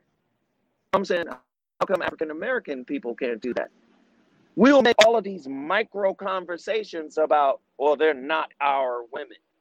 Okay, well, in a society that needs a nation, right, within a society, in order to be able to rely on itself, we need our women and our men working together on the same page to some degree. Do you disagree with that? No, no, no. I, I agree. I agree wholeheartedly, but I think that's where you're kind of missing what we're saying. Um, out of everyone you named, um, we're the only. Um, have you heard of the matri- matriarch- matriarchal or gynocracy um, theory from this sector yet? I have. Okay, so so that's that's the angle that I'm coming at it from. Being that um, black men are pretty much the only men in the history of, of existence where the women have been put in the lead from a sort of sort of kind of like sociological experiment uh, experimentation. We, we totally uh, agree right here. We totally agree right here. But you okay, see what you said, been right put in the uh, been put in the lead, meaning through through no no control of their own. That was by design. Yeah, but hold on. At, yeah, at some point in time, right. you have to take responsibility and change it over. So so when are you guys going to stop doing if you know it? And this this is my and I heard you mention like the whole racist aspect of it a couple of times. So I will ask you this though: Where do you hold black women responsible as far as even being that we're in agreement upon the social social experimentation aspect of it? Where is the black women's responsibility to fall in line as they should, as in getting behind the man and working with him? Because as you say, men are trying to work it out with women. That's why this right. sector pretty much right. Um, men have to understand this issue. Because everything you said, I, I completely and totally agree with. No, I, I say this all the time no demographic in the history of mankind have ever dated or made it out at a 51% rate. Even with right. Asians, Asian women, you know, they, they deal with they they um deal interracially more so than anyone else, but it's not even anywhere near close to where it will ever be the majority. So having right. an understanding that the importance of your people to move forward is together in a unit. How and how and why aren't black women willing to get on the page they should be behind and in support of the man so that we can move forward to speaking about it? So let me just say this, brother. You're asking great questions. I would just ask that you shorten them because my battery is about to die. My so, bad. Yeah, we, we, we wanted to get no I'm gonna shut up. Yeah, yeah we got to get a few others in here too. And I definitely want to answer this, and you're 100% right. I've I've mentioned this many times on on my show before. I said the modern day African American woman is no different than the woman that was portrayed in the movie roots. Kunta had mm. dreams of Africa, played by uh, uh, James Olmos, right? Uh, Amos, right? Mm-hmm. He had dreams of Africa. He wanted to get back to Africa so much so that he escaped from his plantation to go find the woman he met on the slave ship. And when he got to the plantation she was at, she told him, Sure, I have sex with you, but you can't get me pregnant because this is Massa's womb. And he called her by her African name. And she said, Well, you can't call me that no more. My name is Maggie now because Massa calls me Maggie, and I belong to Massa. And she basically shit on his whole premise of let's get out of here. She said, Where where are we gonna go? They just gonna find us and kill us. We're better off staying here. So many sisters have looked at brothers and said, Look, y'all marginalized.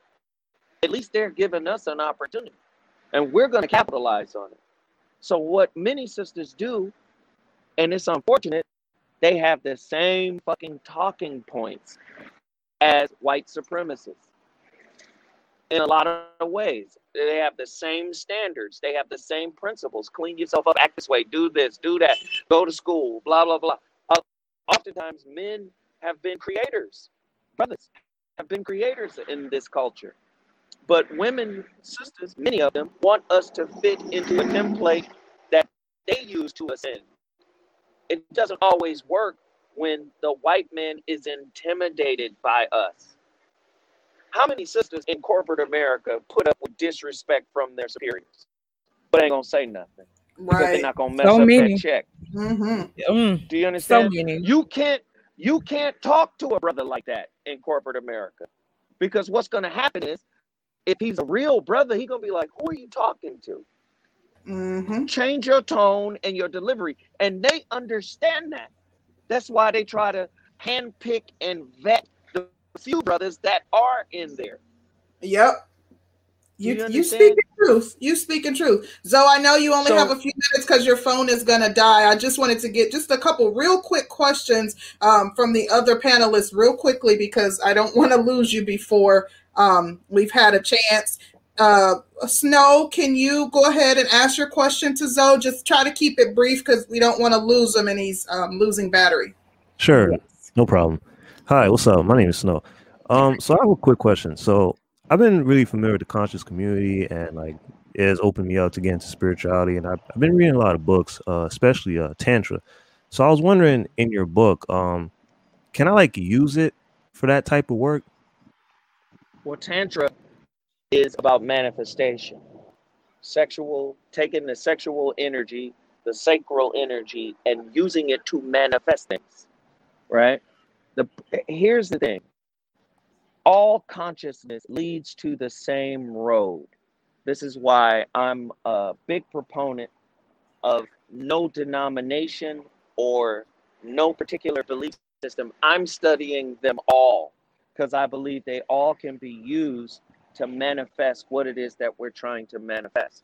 So I believe, yes, my books, which are covering a lot of stuff, but not necessarily tantric, but it's covering a lot of mind science stuff. You could be able to use that to do the same thing. But Tantra is great for people who use that energy, that sexual energy, to focus it towards birthing something. So, my question is what are you trying to birth? and who are you trying to birth it with?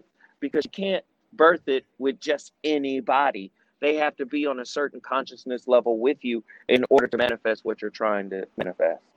Well, here's the thing, though. Um, I'm trying to appease a carnal desire. Like I want to hear them. That's why I'm using it. Mm. So can I use it for that? I don't. I, I don't know. You probably could because whatever the thinker thinks, the prover will prove. I, I totally believe in that. I believe you can manifest whatever it is you're trying to manifest. Sure. Okay. Well, Thank you. Thank you so much, Snow. Um, next, we'll have Dennis. Dennis, what is your question for Zo? And please remember to keep it brief. Hey, what's up? This is George Concrete Rose. Uh, Concrete Rose. Um, I really don't have a question. Uh, I kind of just wanted to agree with everything that uh, Brother Snow, I mean, Brother Zo has been saying. Um, to keep it brief, you know, um, I grew up again. I think Brother Zo was talking about a, an emotionless provider or something along the line. That was my father.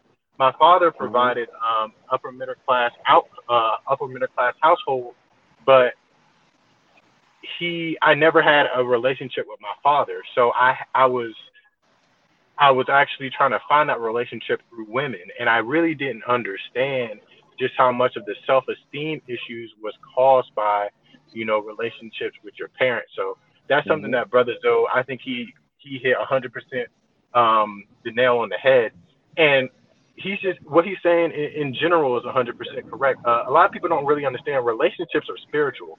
Um, a lot of the times you attract people into your life um, that will you you do that because you need to go through those experiences to pull out the traumas and pull out and identify the different areas that you need to work on.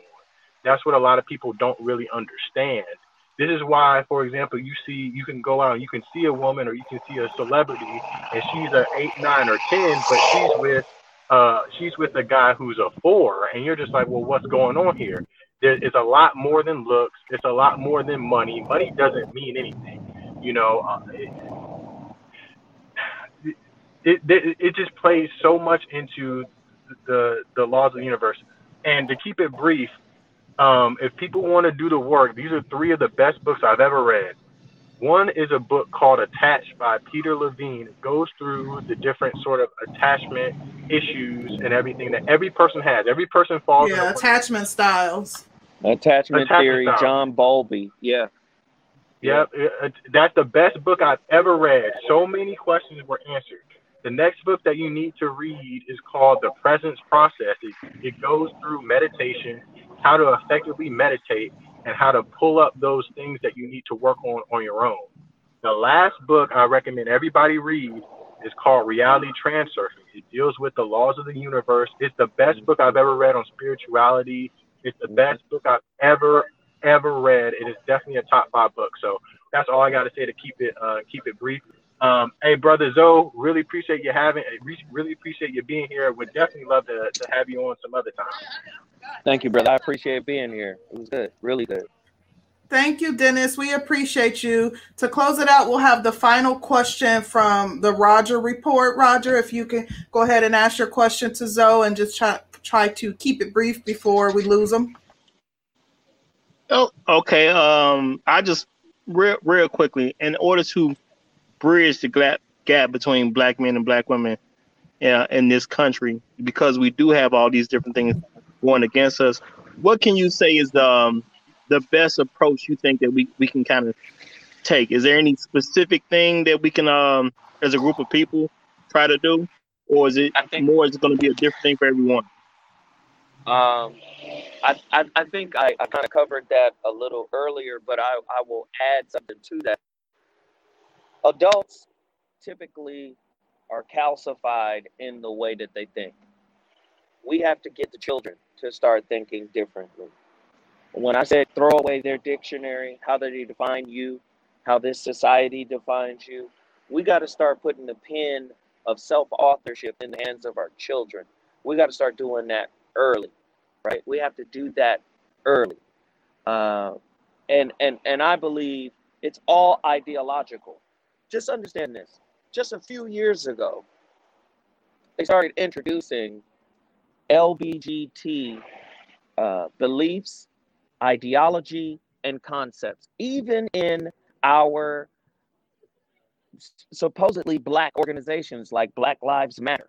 They started integrating these concepts. It's ideas that are changing the world. And if you're not the author of those ideas, you're going to be the participant in those ideas.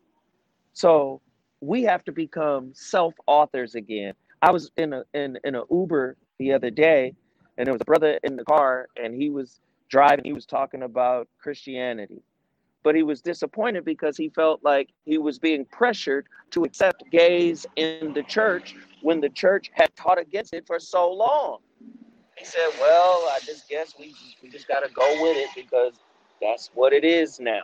That's the world we live in now. Do you get what I'm saying? They introduced an idea and you had to capitulate to it. But what are the ideas are mm. that we're introducing? When are you going to be the author of the ideas that the rest of the world has to capitulate to? Once we start working together and stop finding so many reasons and justifications for tearing each other down, we may then begin to be able to create a think tank where we can create some of those self-authorship ideas for our children. Bro, you sound it. like a brilliant man. I appreciate it. Appreciate it. No, Y'all have a great day. Thank you, thank you, uh, Roger Report. We appreciate you. Um, thank you, Zo, for allowing us the opportunity to dialogue with you to discuss your books and your upcoming work. And um, like I said, very, very um, intriguing works. Uh, definitely recommend you guys go check the books out and keep an eye out for his upcoming book. I dropped the links in the chat. I, I, definitely hope you'll come back uh, when you get ready to drop your other book or after it drops to dialogue with us a bit more because I've thoroughly enjoyed talking with you. Yes, the new book, the new book, the shrouded lighthouse.com. That's the pre-order link. The shrouded I'll, I'll put it in the chat. .com. Yes. But thank you so much, brother Zo. Um, like I said, the book really, really hit home with me and with my own journey. Um, I still got some shadow work to do myself, which you pointed out graciously. Um, so I do thank you for that. But um, like I said, great book, really, really great book. Thank um, and thank you so much for gracing our show. We do hope that you'll come back um, to discuss the upcoming book with us. Um, mm-hmm. maybe they'll been enrolled a little bit in our chat by then. no, you know, we try to I love my brothers. I love them. Keep Fingers crossed Keep that jokes.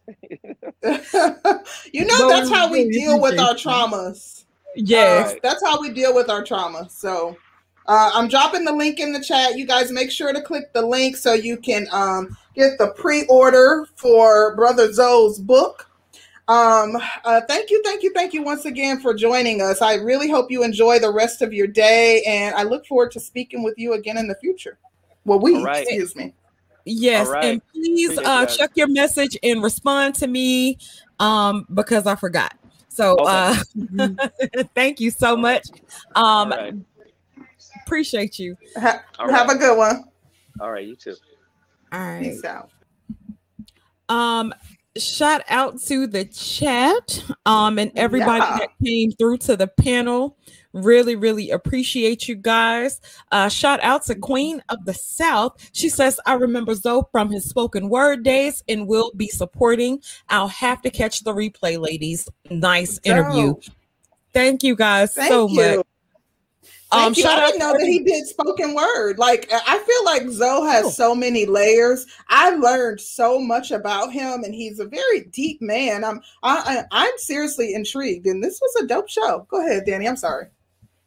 Oh God. Uh, he said he unsubscribed to the porn star. oh. that was a good interview. oh um, shout out to my brother Roger Report. He says, Thanks for coming right. by, Zo. Great show, ladies. Long live the habitual line steppers on y'all. Thank you, Roger. Listen, uh-uh, uh-uh, listen. I'm not dealing with you. You you you ain't um unicorn Keisha today. Nah, baby, I had to put on my uh, sister George hat and, and play nice with people.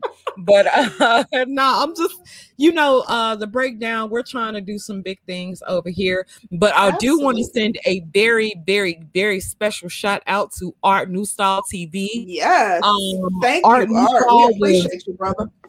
He was, he the, was very uh, instrumental in in helping us to go ahead and set things up with Zo. So we appreciate yes. art. We definitely kudos to you. Thank you, brother. Yes, very very big shout out to him. So art, uh, if you are still out there listening, um, just want to send a big big shout out to you and many many many thanks.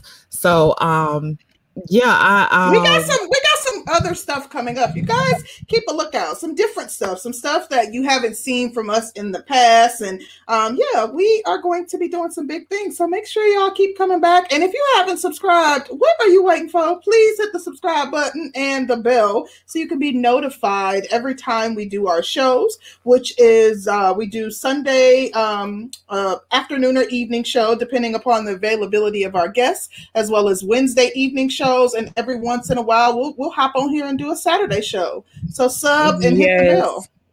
Um, we do also have a brand channel which will be having our opening yes. opening dialogues and interviews. So if you have not subscribed to that channel, please do.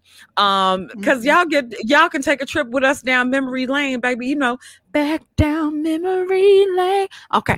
Um, but, but yeah, yeah, shout out to you guys. I'm excited for everything we have to come. Um, mm-hmm. dope show, Concrete Girl. You was absolutely go ahead. Yes, give me my roses because I'm definitely giving you yours. You did fantastic. no, this was dope. I appreciate it. Thanks to everybody who stopped by, and th- thanks for all the super chats and and to the crazy wild chat. We appreciate y'all. The show y'all ain't got no it, damn home y'all, y'all make the show. Y'all are crazy. well, guys, hope you guys have a great rest of the evening, and uh, we'll see you guys on Wednesday. Peace. We're out.